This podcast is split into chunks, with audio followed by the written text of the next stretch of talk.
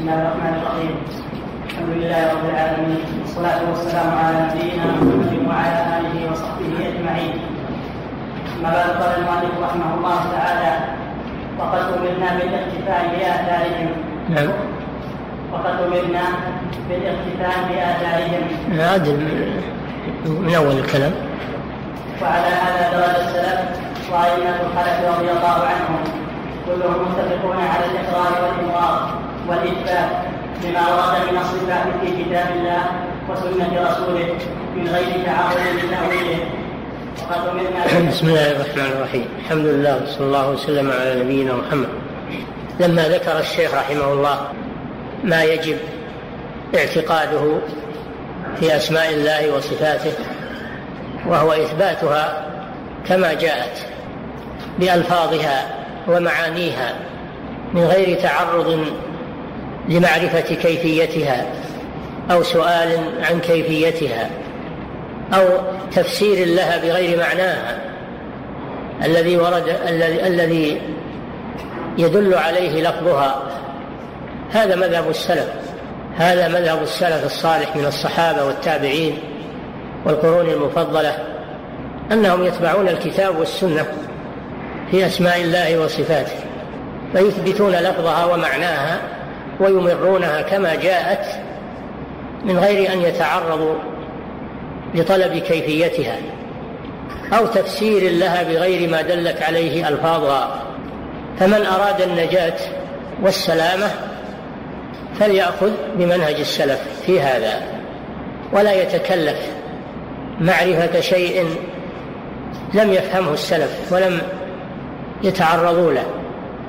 فإنهم أفضل الأمة. بشهادة النبي صلى الله عليه وسلم بقوله بقوله صلى الله عليه وسلم خيركم قرني. ثم الذين يلونهم ثم الذين يلونهم. قال الراوي لا أدري ذكر بعد قرنه قرنين أو ثلاثة فهؤلاء هم السلف الذي يقتدى بهم لغزارة علمهم ودقة فهمهم وشدة ورعهم وخوفهم من الله سبحانه وتعالى.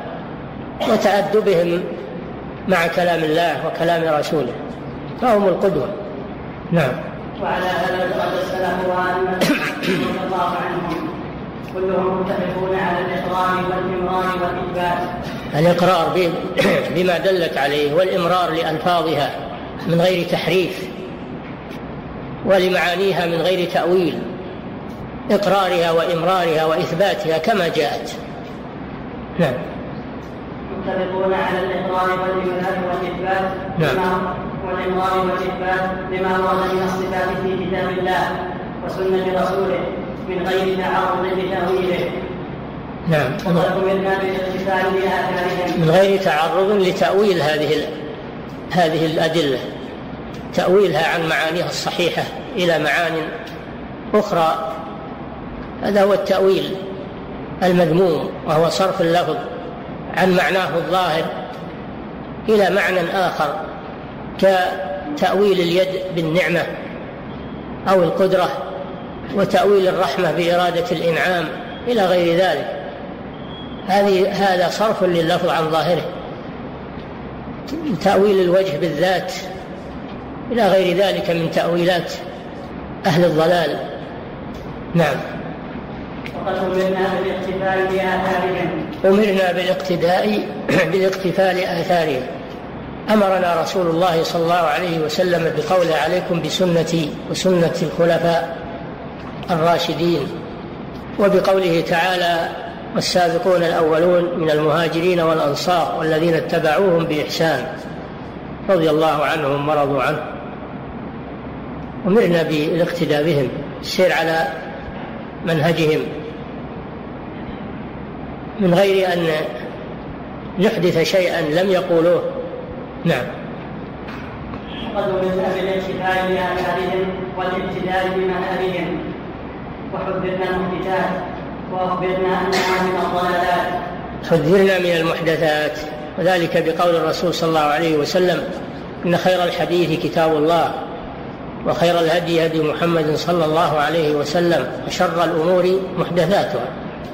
وكل بدعة ضلالة وكل ضلالة في النار. هكذا حذر النبي صلى الله عليه وسلم. نعم.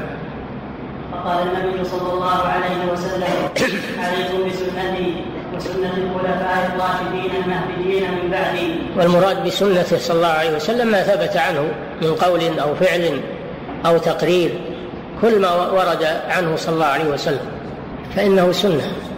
يجب الأخذ به.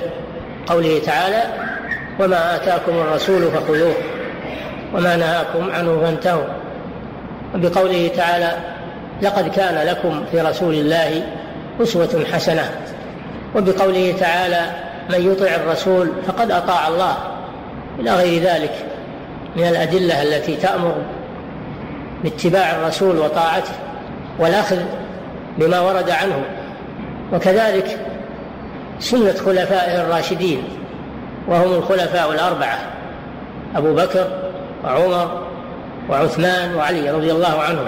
هؤلاء هم الخلفاء الراشدون الذين أمرنا صلى الله عليه وسلم بالأخذ بسنتهم لأنها سنة الرسول صلى الله عليه وسلم.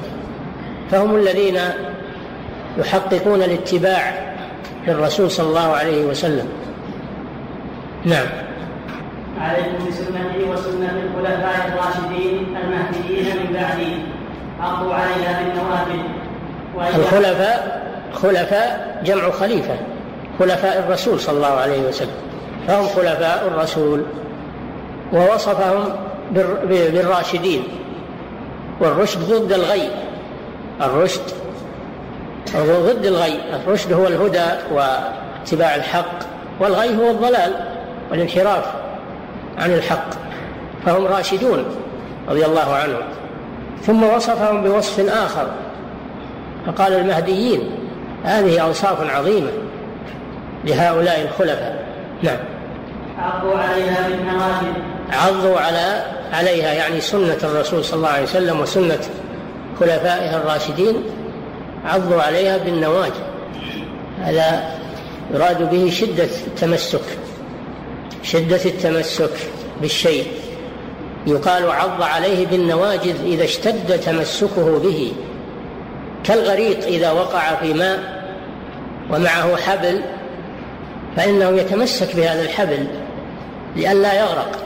فإذا خشي أن ينفلت من يديه عض عليه بنواجذه يعني بأضراسه من الحرص على الإمساك بهذا الحبل لأنه سبيل النجاة. فسنة الرسول صلى الله عليه وسلم مثل هذا الحبل الذي بيد الغريق. لو أطلقه لهلك. نعم. وإياكم محدثات الأمور. لما حث على التمسك بسنته صلى الله عليه وسلم نهى عن المحدثات جمع محدثة وهي كل بدعة أحدثها المبتدعة والبدعة ومحدثات الأمور هي إحداث شيء في الدين لم يكن منه. البدع المنهي عنها ما أحدث في الدين مما ليس منه. هذه هي البدع. كما قال صلى الله عليه وسلم من عمل عملا ليس عليه أمرنا فهو رد.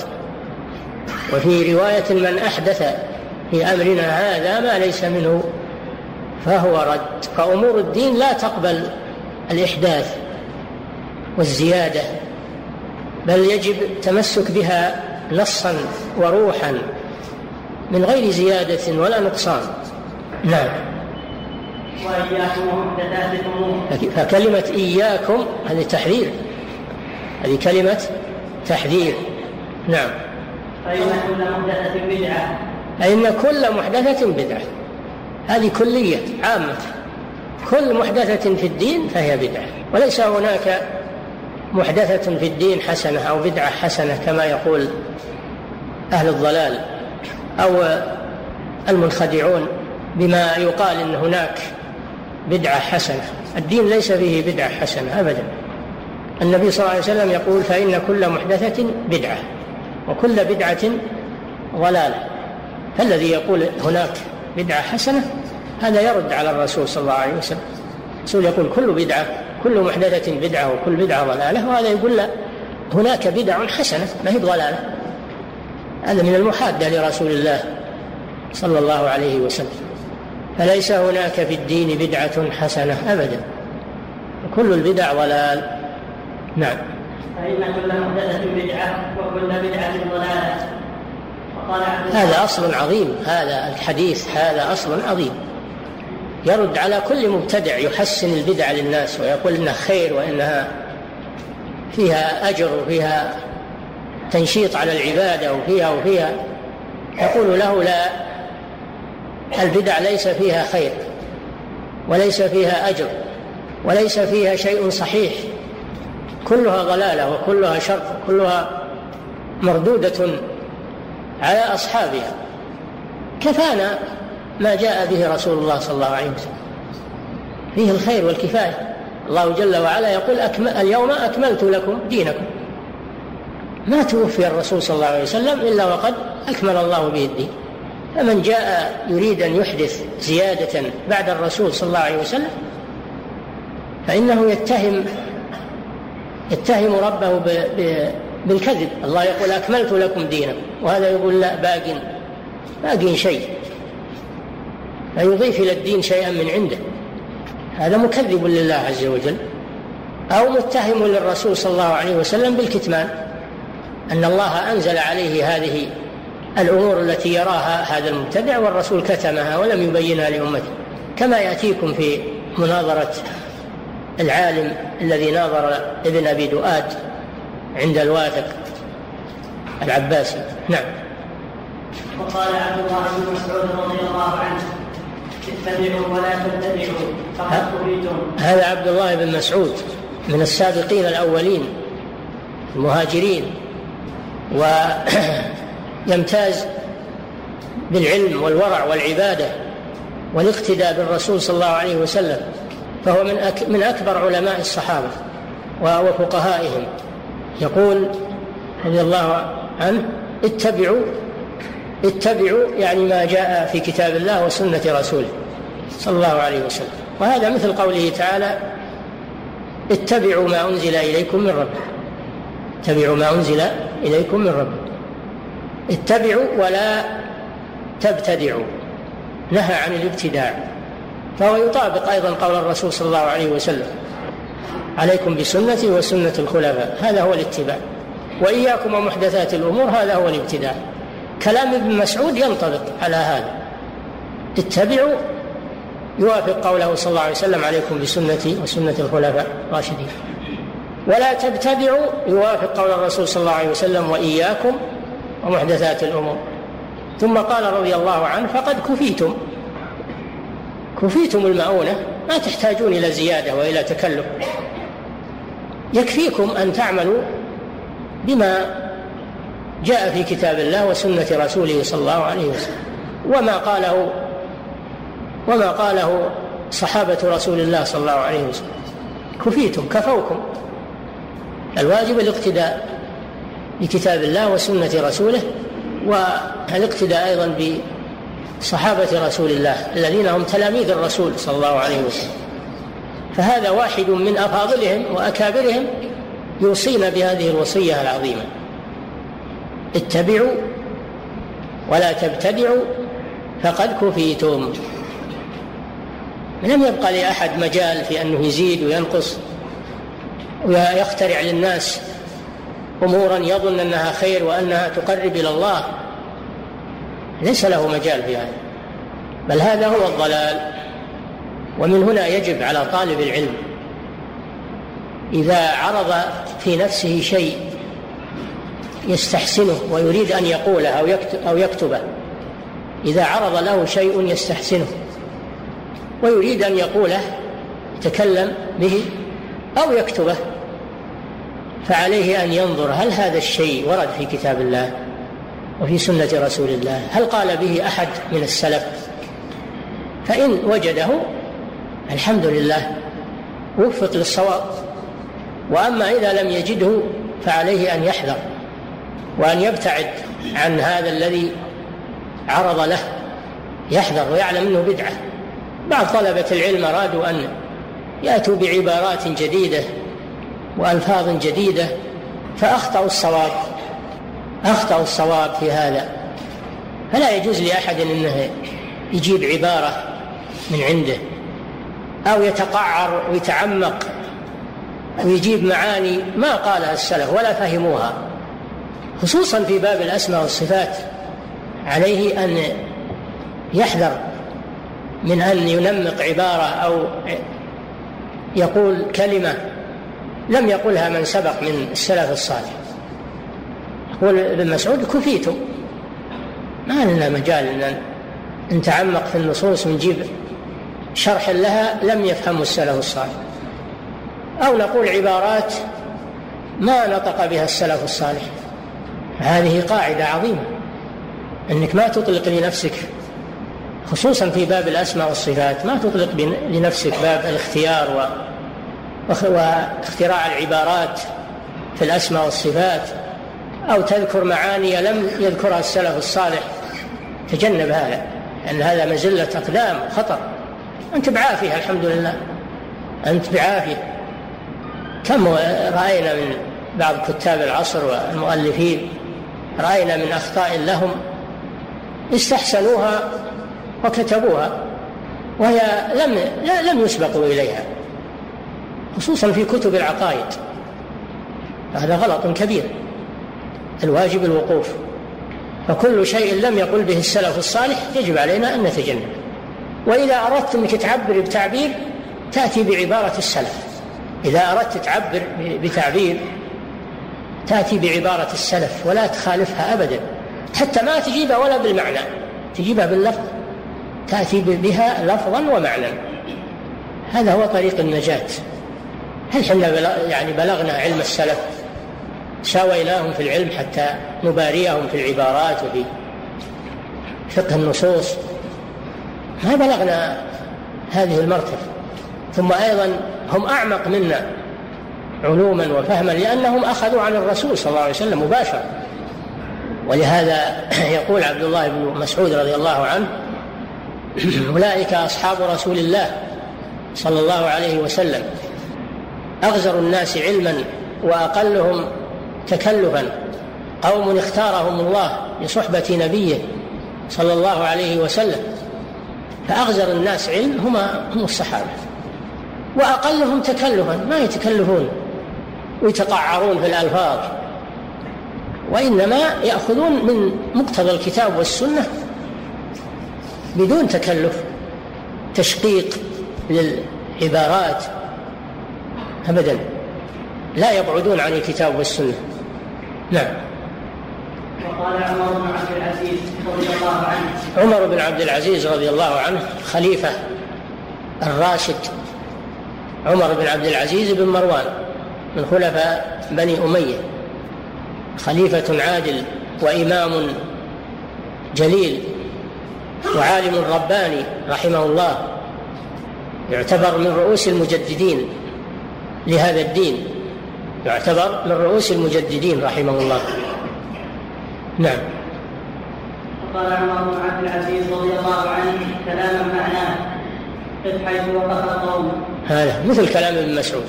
قف حيث وقف القوم شيء ما قاله صحابة رسول الله صلى الله عليه وسلم ولا قاله تلاميذهم من التابعين وأتباع التابعين. لا يجوز لك أن تحدثه وأن تقول به. فإذا وقفوا أنت لا تقدم. قف معهم. قف معهم. نعم. فإنهم عن علم وقفوا. إنهم عن علم وقفوا. ما هو عن جهل؟ لا عن علم. رأوا أن هذا ما يجوز الدخول فيه. وببصر نافذ كفوا بصر. مراد بالبصر هنا بصر العلم. بصيرة. مراد بها البصيرة. فهم رأوا أن أن هذا الشيء الذي توقفوا فيه وكفوا عنه رأوا أنه لا خير فيه. فتركوه. فأنت عليك أن تترك ما تركوه ولا تحدث عبارات من عندك أو ألفاظا من عندك أو فهما من عندك. لا تحدث شيئا لم يقولوه نعم. وهم على كشفها كانوا أقوى. هم عندهم قدرة عندهم قدرة علمية لكن كونهم وقفوا عن هذا الشيء لأنهم يرون أنه لا لا خير فيه لا يجوز الدخول فيه فأنت حث معهم. نعم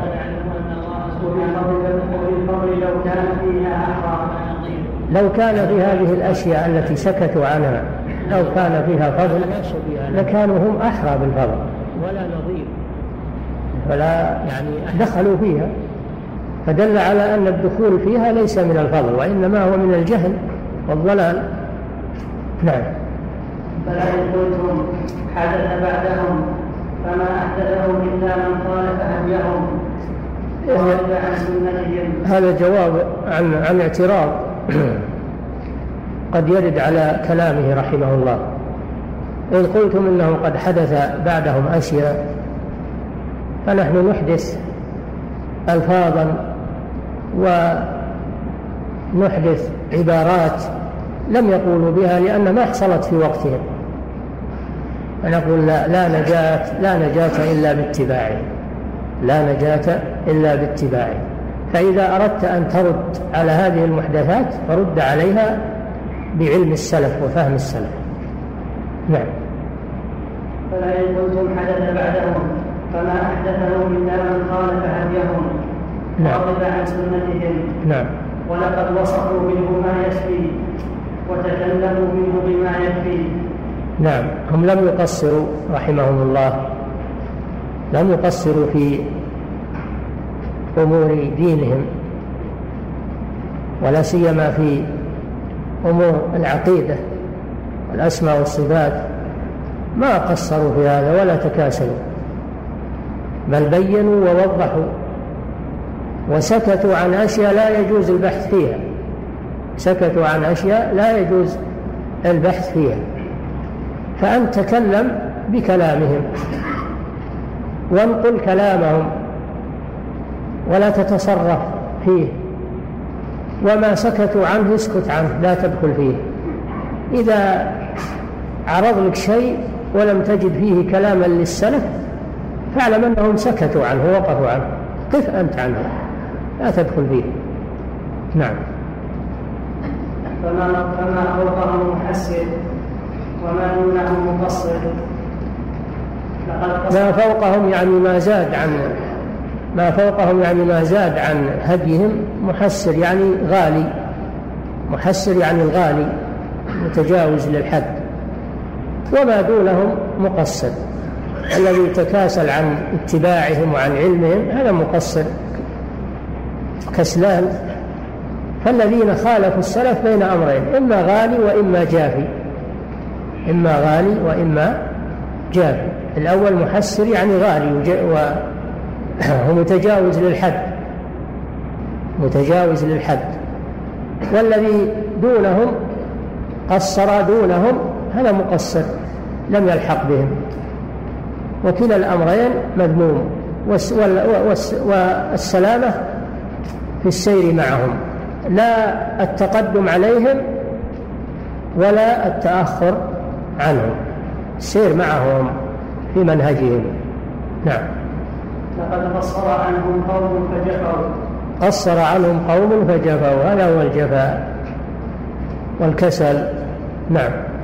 وتجاوزهم آخرون فغلبوا. هذا شرح لقوله للعبارة ما فوقهم محسر وما دونهم مقصر.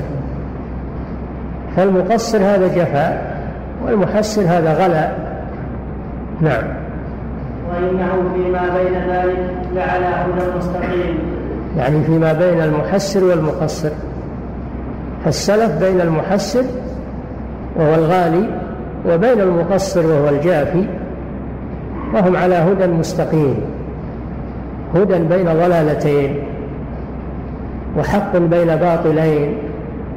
هذه طريقة السلف رحمهم الله بين الغالي والجافي. ودين الله بين الغالي والجافي دين الاعتدال والاستقامة هذا دين الله عز وجل بين بين الغالي والجاري طريق الاعتدال والاستقامة وهو الذي أمرنا الله أن نسأله أن يهدينا إياه. اهدنا الصراط المستقيم المعتدل بين الغالي والجاري بين الغالي والجافي نعم. وقال الإمام أبو عمرو الأوزاعي رضي الله عنه. الإمام أبو عمرو عبد الرحمن الأوزاعي إمام أهل الشام رحمه الله. نعم. عليك بآثار من سلف وإن ظهرك الناس. عليك بآثار من سلف من الصحابة والتابعين والقرون المفضلة. هذا حث عليك معناها الحث كلمة حث بآثار من سلف. وإن رفضك الناس يعني الناس انتقدوك في اتباعك للسلف انتقدوك وجفوك لا تلتفت إليهم ولا تعبأ بذمهم لأنك على حق. وما دمت على حق الحمد لله. أنت لا تريد إرضاء الناس ومدح الناس وإنما تريد إرضاء الله سبحانه وتعالى وتريد الحق.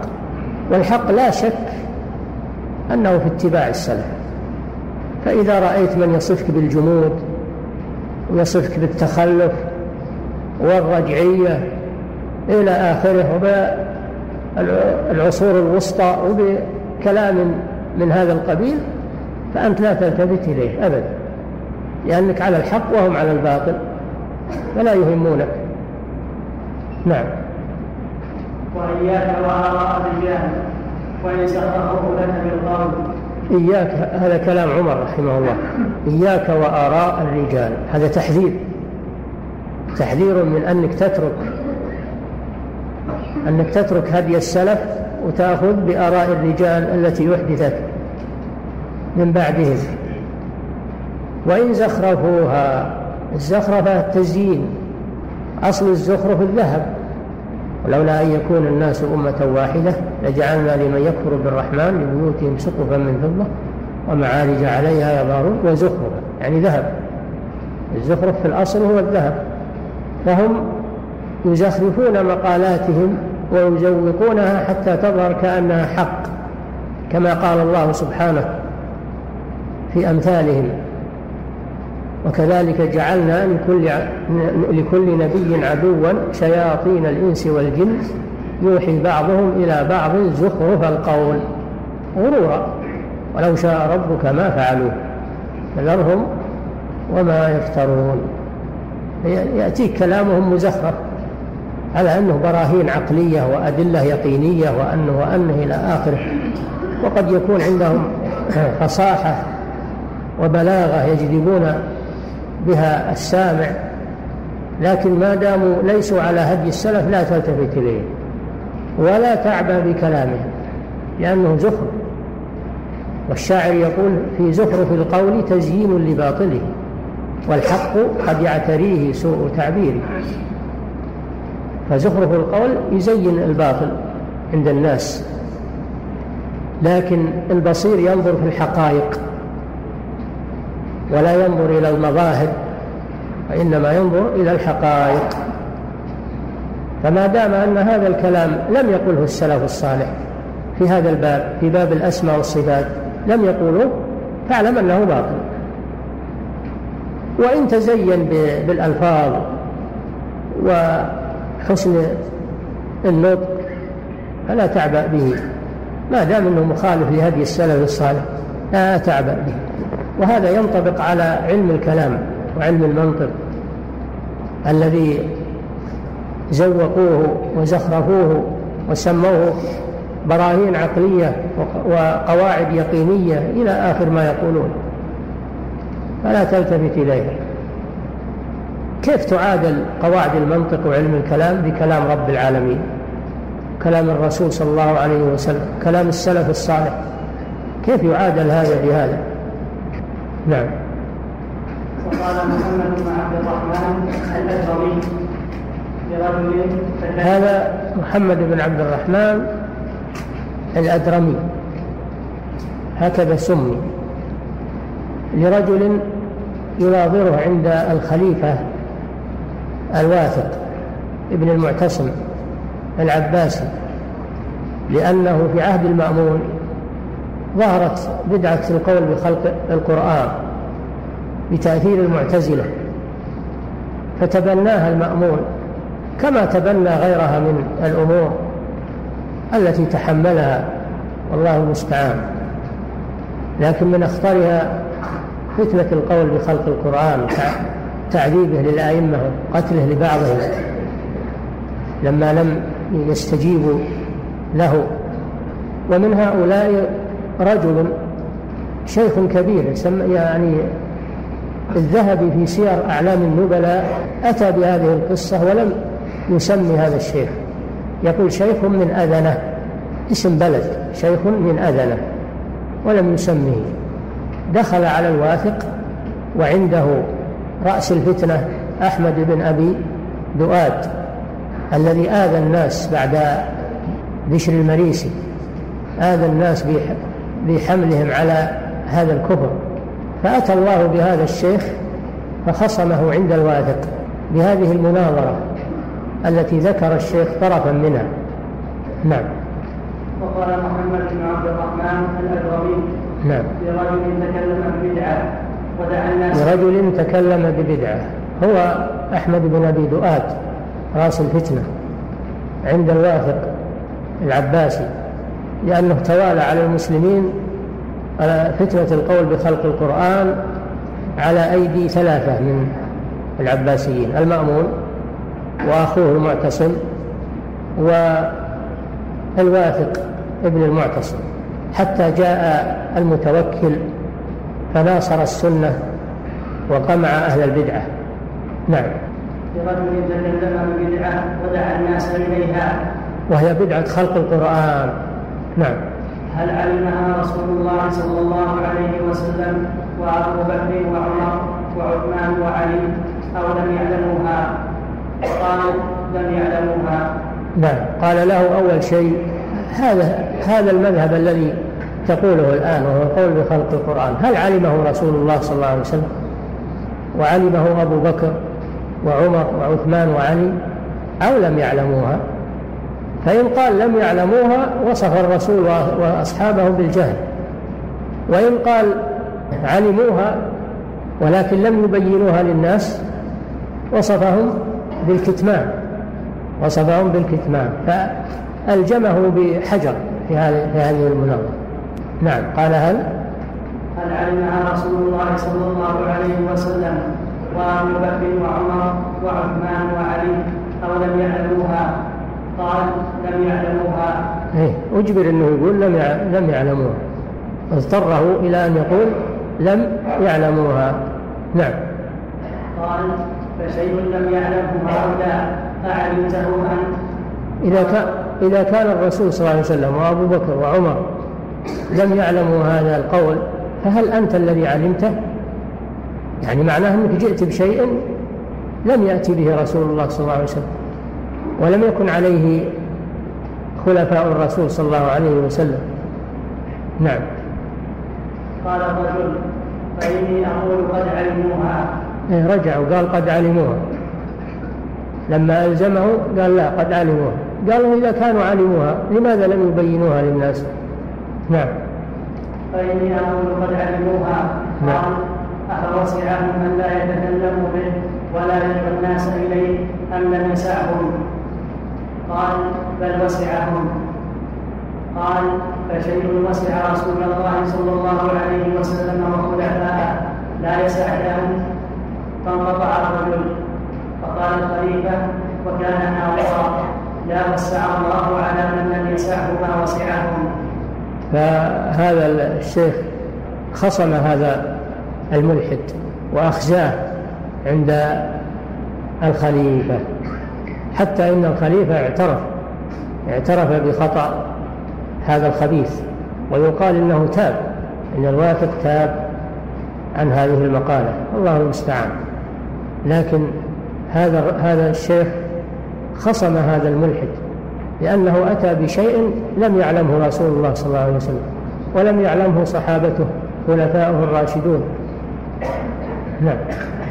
وهكذا من لم يسعه ما وسع رسول الله صلى الله عليه وسلم وأصحابه والتابعين لهم بإحسان والأئمة من بعدهم والراسخين في العلم من تلاوه ايات الصفات. وهكذا هذا تعليق من المؤلف. هذا تعليق من المؤلف. وهكذا؟ وهكذا من لم يسعه ما وسع رسول الله صلى الله عليه وسلم وأصحابه. يعني لا وسع الله عليه دعاء. دعاء بأن الله يضيق عليه في الدنيا والآخرة. نعم. وأصحابه والتابعين لهم بإحسان والأئمة من بعدهم والأئمة الذين جاءوا من بعدهم كالأئمة الأربعة وسفيان الثوري وسفيان بن عيينة وأئمة المحدثين الذين جاءوا من بعد الصحابة. نعم.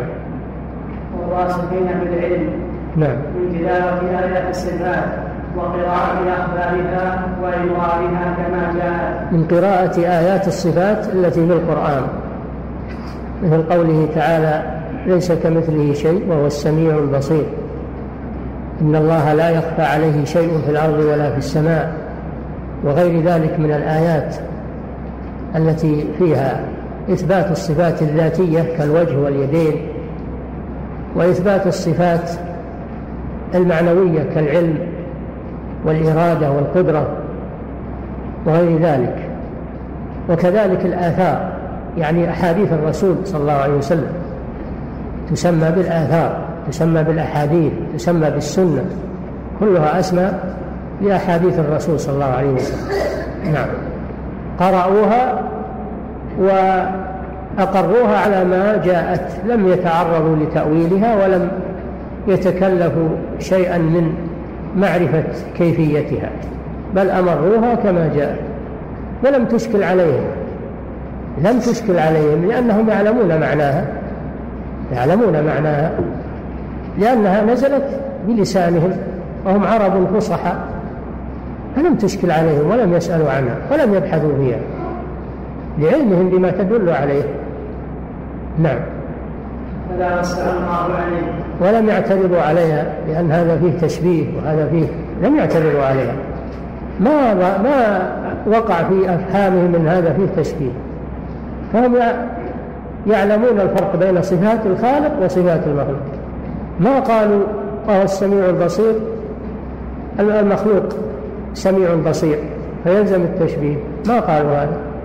لأنهم يعلمون أن صفات الخالق تختص به وصفات المخلوقين تختص به فليس سمع المخلوق كسمع الخالق ولا بصر المخلوق كبصر الخالق. ولهذا قال ليس كمثله شيء وهو السميع البصير.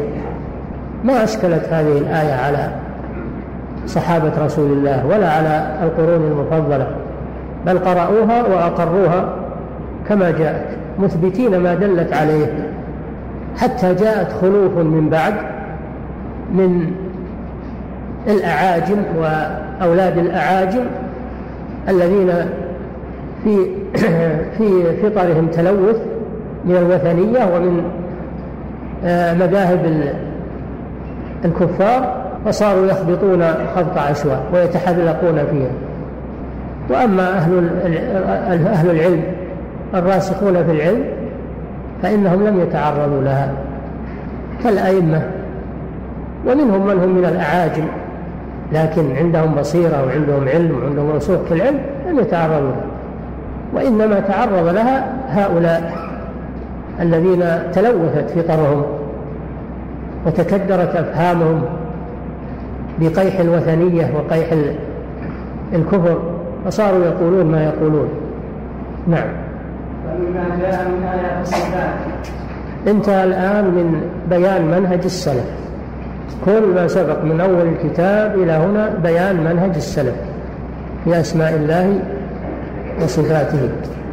الآن شرع يذكر أمثلة شرع يذكر أمثلة لنصوص الصفات من الكتاب والسنة. نعم. فمما جاء من آيات الصفات قول الله عز وجل ويبقى وجه ربك نعم. مما جاء من صفات الله في القرآن الوجه وصف الله بأن له وجها ويبقى وجه رب كل من عليها فان ويبقى وجه ربك ذو الجلال والإكرام.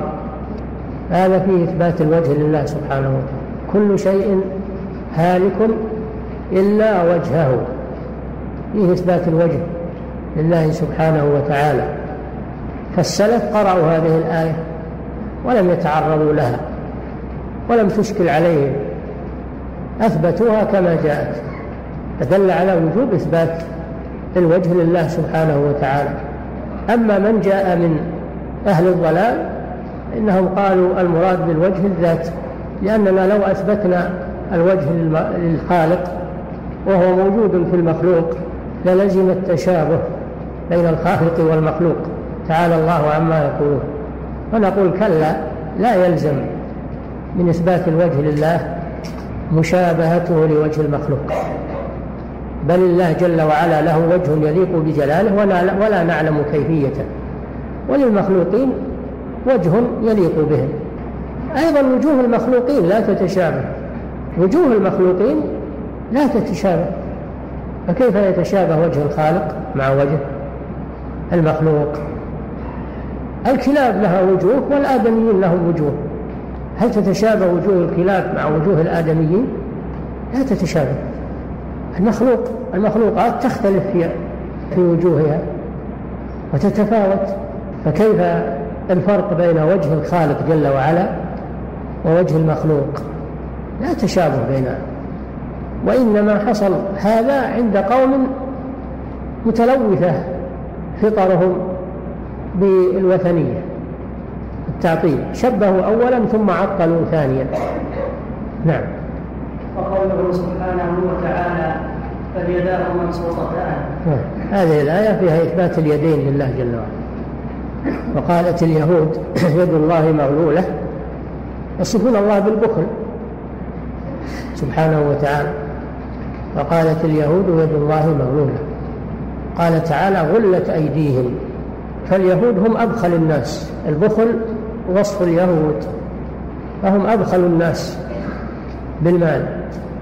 وأحرص الناس أجشع الناس على جمع المال ولذا يجمعونه من, من كل من كل صوب من حلال ومن حرام ومن خبث.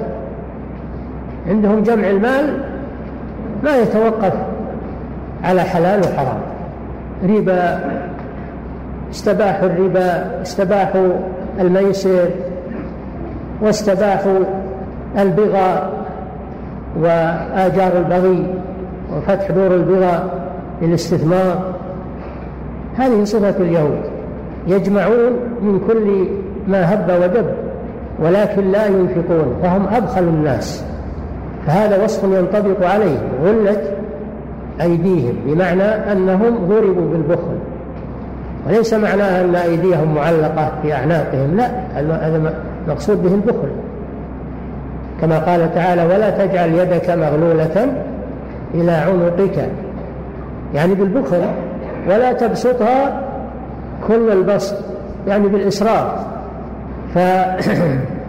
فالإمساك عن النفقة هذا بخل وغل لليد.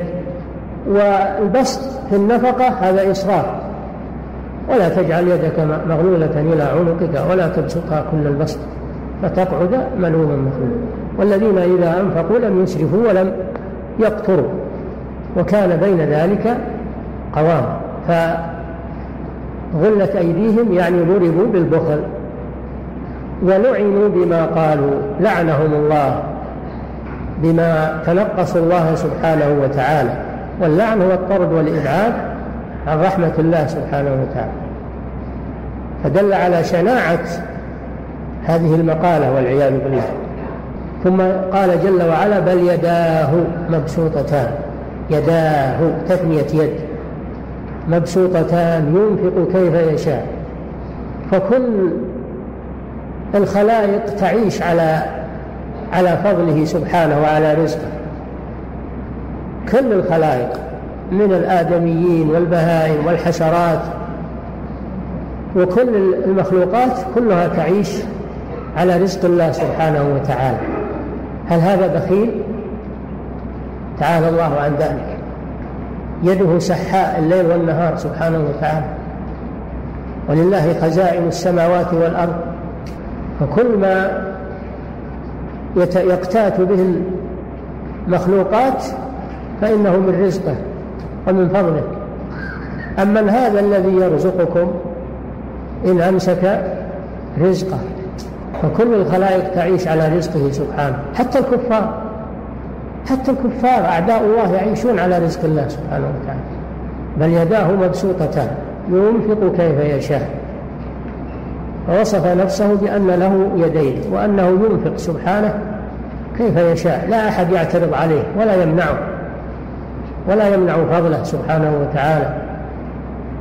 الشاهد من الآية بل يداه. وصف نفسه بأن له يدين.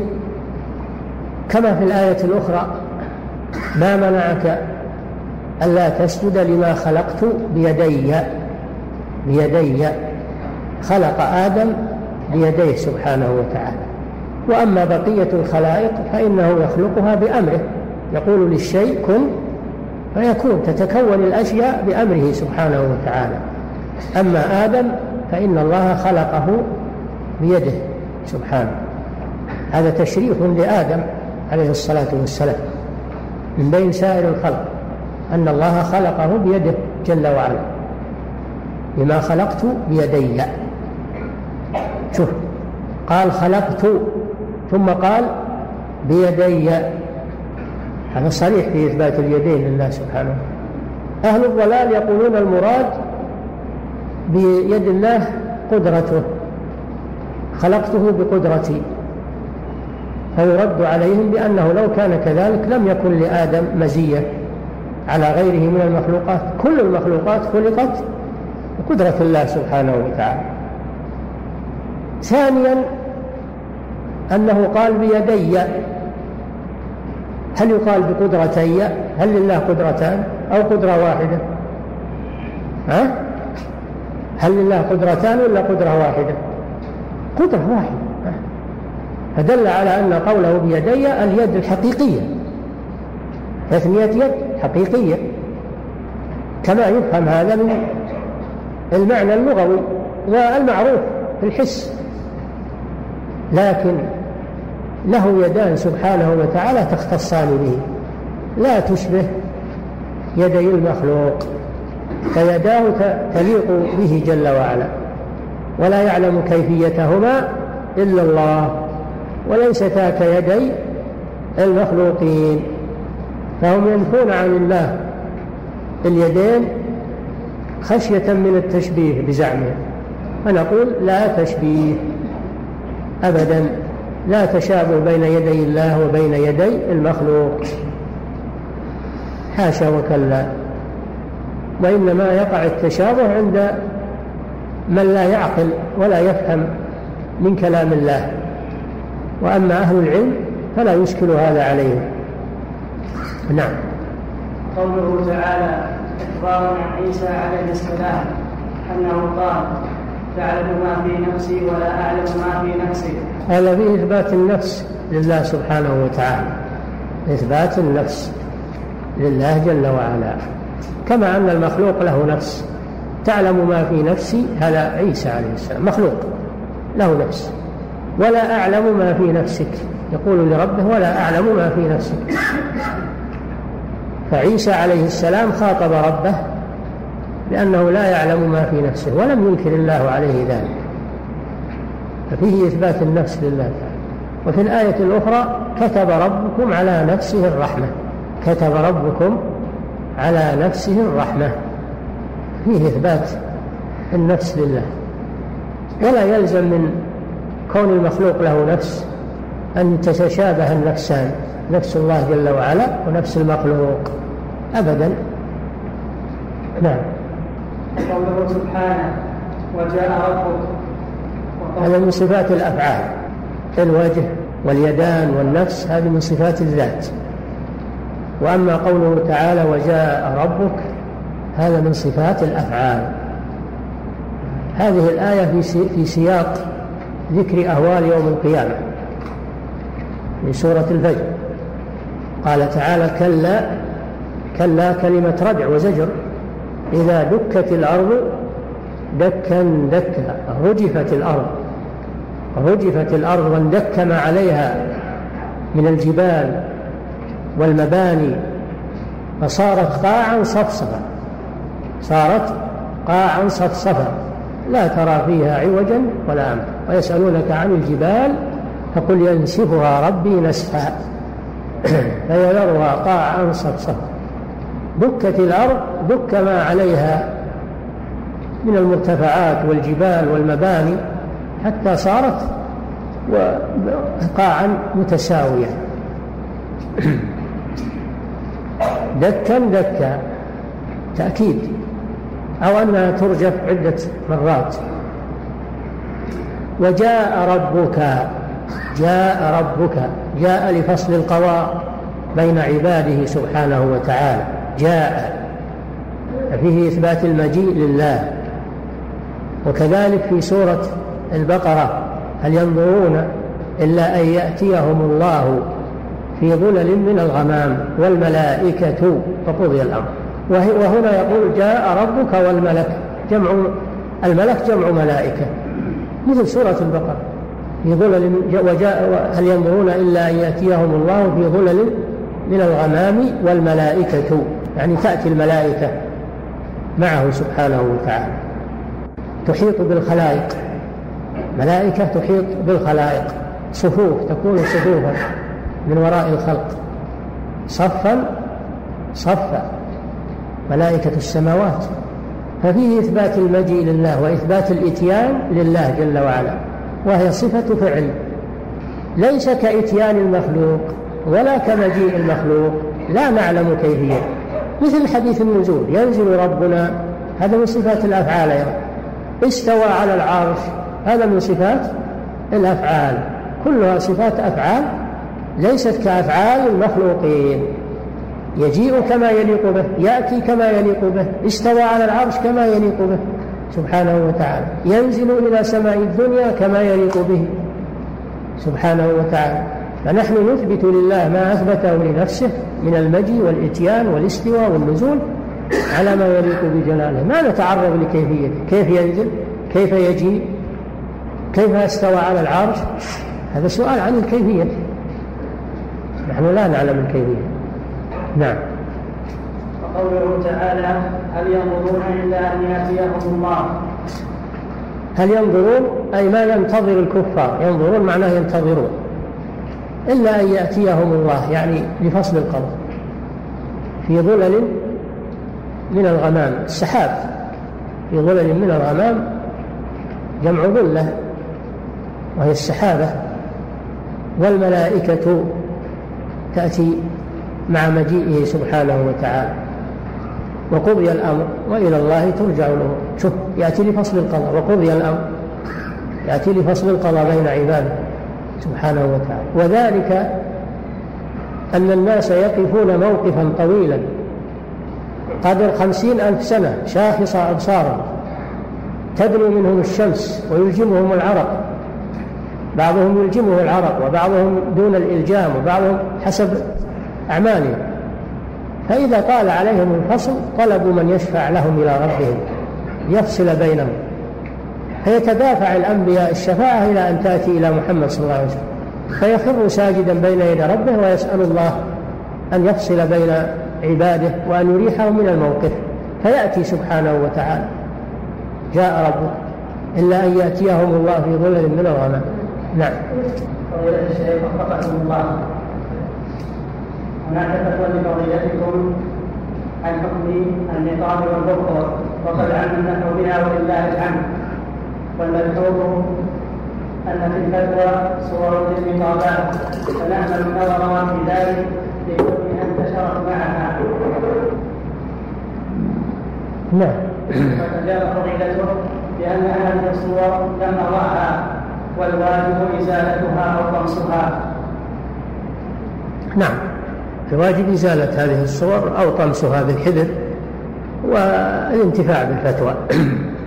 إن رأيتم ذلك إن رأيتم أن فيها منفعة فاطمسوا هذه الصور وانتفعوا بالفتوى. نعم.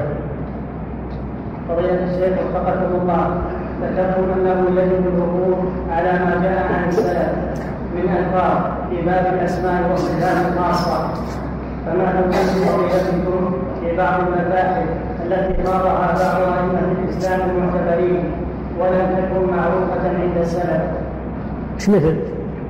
لا تجاب لنا مثال نشوف ما أظن أن الأئمة المعتبرون أحدثوا عبارات لم يقلها السلف نعم فضيلة الشيخ وفقكم الله ذكرتم أن بعض طلاب العلم أتوا بعبارات لم يذكرها السلف الصالح فأخطأوا فهل تذكروا لنا بعضها لنحذرها ونحذر منها غيرنا؟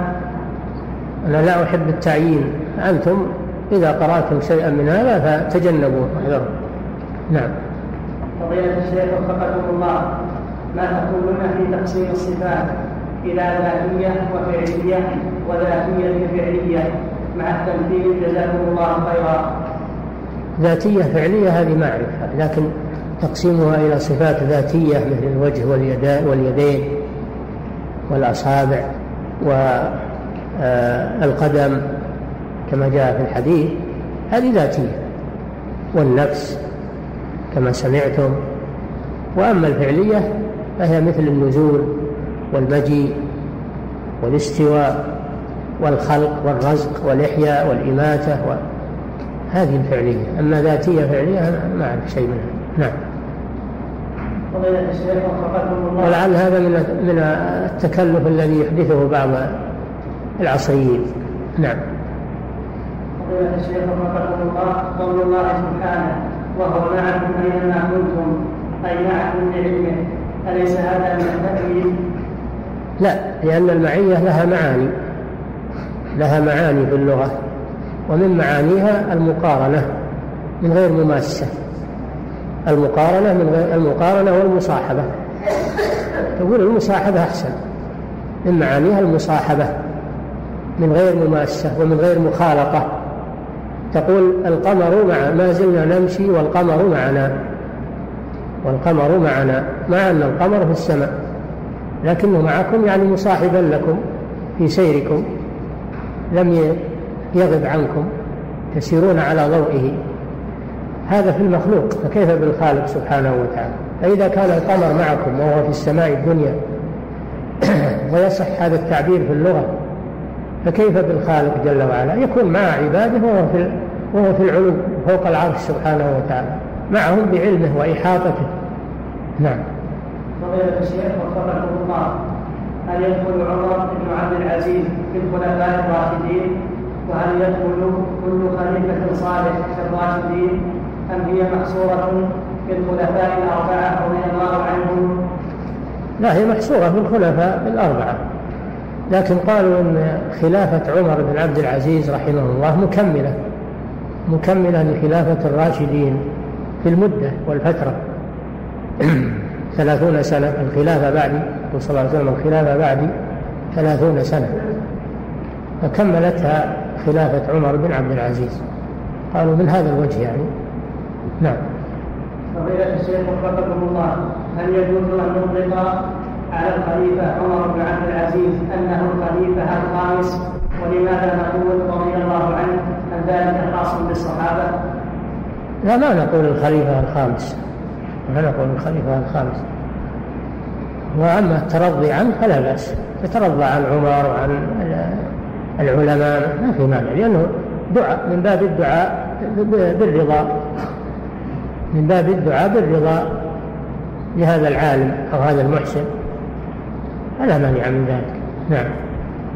فضيلة الشيخ وفقكم الله ما رأي فضيلتكم لقول عمر بن الخطاب رضي الله عنه في صلاة التراويح نعمة البدعة هذه نعرف أن صلاة التراويح ليست بدعة لأن الرسول فعلها صلى الله عليه وسلم. فعلها بأصحابه ثلاث ليال أو أربع ليال ثم تخلف عنهم خشية أن تفرض عليهم. صلاة التراويح ليست بدعة في الدين وإنما هي سنة سنها الرسول صلى الله عليه وسلم. فمراد عمر البدعة اللغوية فقط. البدعة اللغوية لا البدعة الشرعية. هكذا أجاب أهل العلم عن ذلك. نعم. فضيلة الشيخ وفقكم الله ما الفرق بين قوله سبحانه ما منعك ألا تسجد لما خلقت بيدي وقوله سبحانه مما خلقت انعاما لا فرق. لا فرق في ذلك. لكن الأيدي إذا أضيفت إلى ضمير جمع جمعت. إذا أضيفت إلى ضمير جمع جمعت. من باب المشاكلة أيدينا هذه آه، في الأصل من جماعة لكن المراد بها هنا آه، المراد بها هنا الرب سبحانه وتعالى. من باب عن الواحد من باب التعظيم. هذا من باب تعظيم الله سبحانه وتعالى. وإذا نضيفت اليد إلى إلى إلى ضمير الجمع فإنها تجمع. ولا يقال ولا يقال يدينا ما يقال يدينا أو يدنا لأن هذا فيه تنافر في اللغة. فيه تنافر في اللغة. فلا يضاف الواحد إلى الجمع. أو المثنى إلى الجمع لأن هذا يحصل فيه تنافر في اللغة العربية. فاليد تضاف إلى الله مفردة تضاف إلى الله مفردة وتضاف إلى الله مثنات وتضاف إلى الله مجموعة حسب الألفاظ. نعم. فضيلة الشيخ وفقكم الله هل صحيح من هذه القاعدة في العقيدة ما خطر ببالك فربك مخالف لذلك. وإذا كان معناها صحيح. نعم معناها صحيح أن الله بخلاف ما تتصوره وتتخيله لأنه أعظم من كل شيء. فلا يمكن لأحد أن يتصور ذات الله سبحانه وتعالى. لا يمكن لأحد لأن الله أعظم من كل شيء. نعم. فضيلة الشيخ وفقكم الله.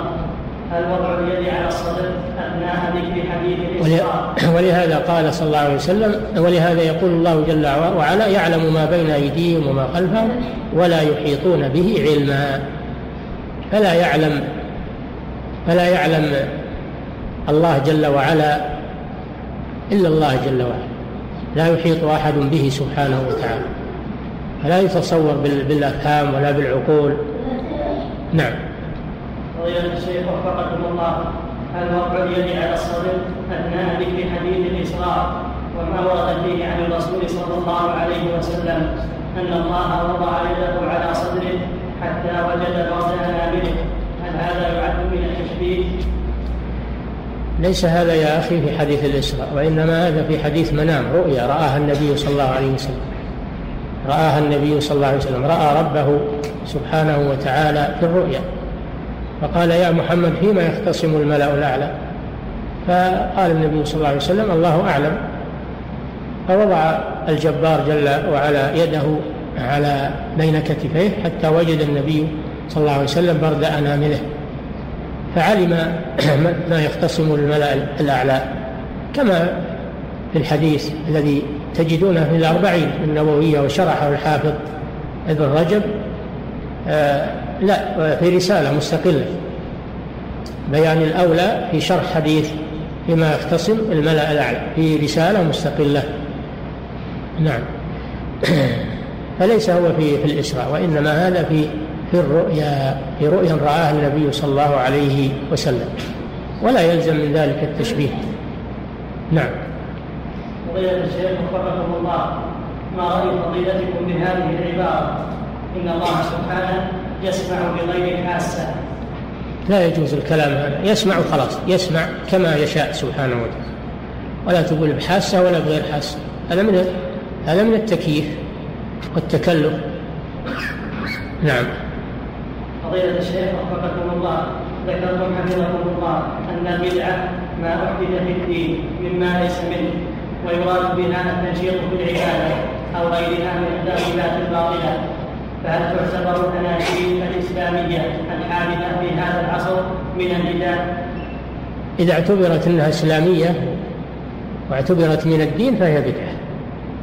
إذا اعتبرت من الدين وأنها إسلامية وأنها من الإسلام فهي بدعة. نعم. فضيلة الشيخ وفقكم الله هل يجوز إطلاق لفظ المبتدع على من ارتكب ولو ولو بدعة واحدة؟ أم أم أن هناك ضوابط لإطلاق لفظ المبتدع؟ هذا فيه تفصيل. إن كان ارتكب البدعة وهو يعلم أنها بدعة هذا مبتدع. لأنه رضي بها سواء هو اللي ابتدعها ولا ابتدعها غيره وهو وافق عليها وعمل بها. فإذا علم أنها بدعة وعمل بها فهي بدعة.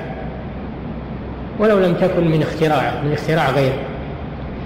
أما إذا كان ما يعلم أنها بدعة ظن أنها ما هي بدعة. وشاف الناس يعملون به ظن أنها مشروعة لجهله. هذا يعذر بالجهل. نعم. فضيلة الشيخ وفقكم الله هل تعتبر هذه العبارة من قواعد الأسماء والصفات؟ أن التشابه في الأسماء لا يلزم منه التماثل في الصفات. نعم. أن التشابه في الأسماء لا يلزم منه التماثل في صحيح هذا صحيح. التشابه في الأسماء والمعاني لا يلزم منه التشابه في الكيفية و هذا شيء معلوم. فأسماء الله وصفاته تتشابه مع أو تشترك تشترك في اللفظ مع أسماء المخلوقين وصفاتهم. والمعنى أيضا مشترك. ولكن الكيفية والحقيقة مختلفة. نعم. فضيلة الشيخ وفقكم الله هل يجوز القول بأن وجه الله في كل مكان وجميع الاتجاهات استدلالا بقوله تعالى فأينما كنتم فثم وجه الله؟ أينما تولوا. فأينما تولوا فثم وجه الله. هذا هذه الآية فيها عدة تفاسير والتفسير المشهور أن المراد بالوجه هنا القصد. أينما قصدتم واتجهتم في صلاتكم؟ أينما قصدتم واتجهتم في صلاتكم؟ فقد اتجهتم وذلك بحسب الأمر حسب أمر الله جل وعلا حسب أمر الله جل وعلا. فإن أمركم الله أن تتجهوا إلى بيت المقدس وجب عليكم الامتثال وصلاتكم صحيحة. وإذا أمركم الله أن تتجهوا إلى الكعبة المشرفة فصلاتكم صحيحة هذا حسب الأوامر الإلهية. أينما تولوا حيث أمركم الله فتم وجه الله. أي الجهة التي أمر الله بها. الجهة هنا المراد بها الوجه المراد به هنا الجهة التي أمر الله بالتوجه إليها في الصلاة. كما قال تعالى ولله المشرق والمغرب فأينما تولوا فثم وجه الله. المراد بالوجه هنا الجهة. التي أمر الله بالتوجه إليها في الصلاة. وقيل المراد وجه الله الذي هو صفة من صفاته كما في قوله صلى الله عليه وسلم إن الله ينصب وجهه قبل وجه المصلي. فإذا صليتم فلا تلتفتوا. فتم وجه الله أي أن الله جل وعلا يواجه المصلي. والله على كل شيء قدير سبحانه وتعالى. نعم. فضيلة الشيخ وفقكم الله. الكتاب الحيدة والاعتذار لمناظرة بشر المريسي وعبد العزيز الكناني ثابتة نعم. ثابتة ومعروفة عند أهل العلم ونقلوا منها وأقروها ولا فيه شك. لكن فيه ناس فارغين من بعض المتعالمين في هذا الزمان ينكرونها. هذا لا عبرة به. رسالة مشهورة ومعروفة عند أهل العلم ومناظرة عظيمة ومفحمة وفيها انتصار للحق ولله الحمد. وعبد العزيز الكناني إمام معروف. نعم أهم مجهول. لكن في بعض الكتاب المعاصرين الذين يدعون العلم يشككون في هذه الأمور. نعم. فضيلة الشيخ وفقكم الله.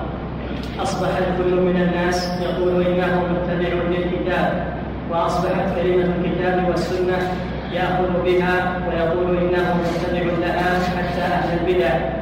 فكيف يكون الرجوع للكتاب والسنة وكيف يعرف متبعهما؟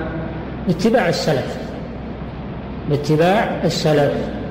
فمن كان متبعا للسلف فهو متبع للكتاب. ومن كان مخالفا للسلف فهو مخالف للكتاب. فالمقياس هو السلف الصالح. نعم. والله تعالى أعلم. وصلى الله وسلم على نبينا محمد.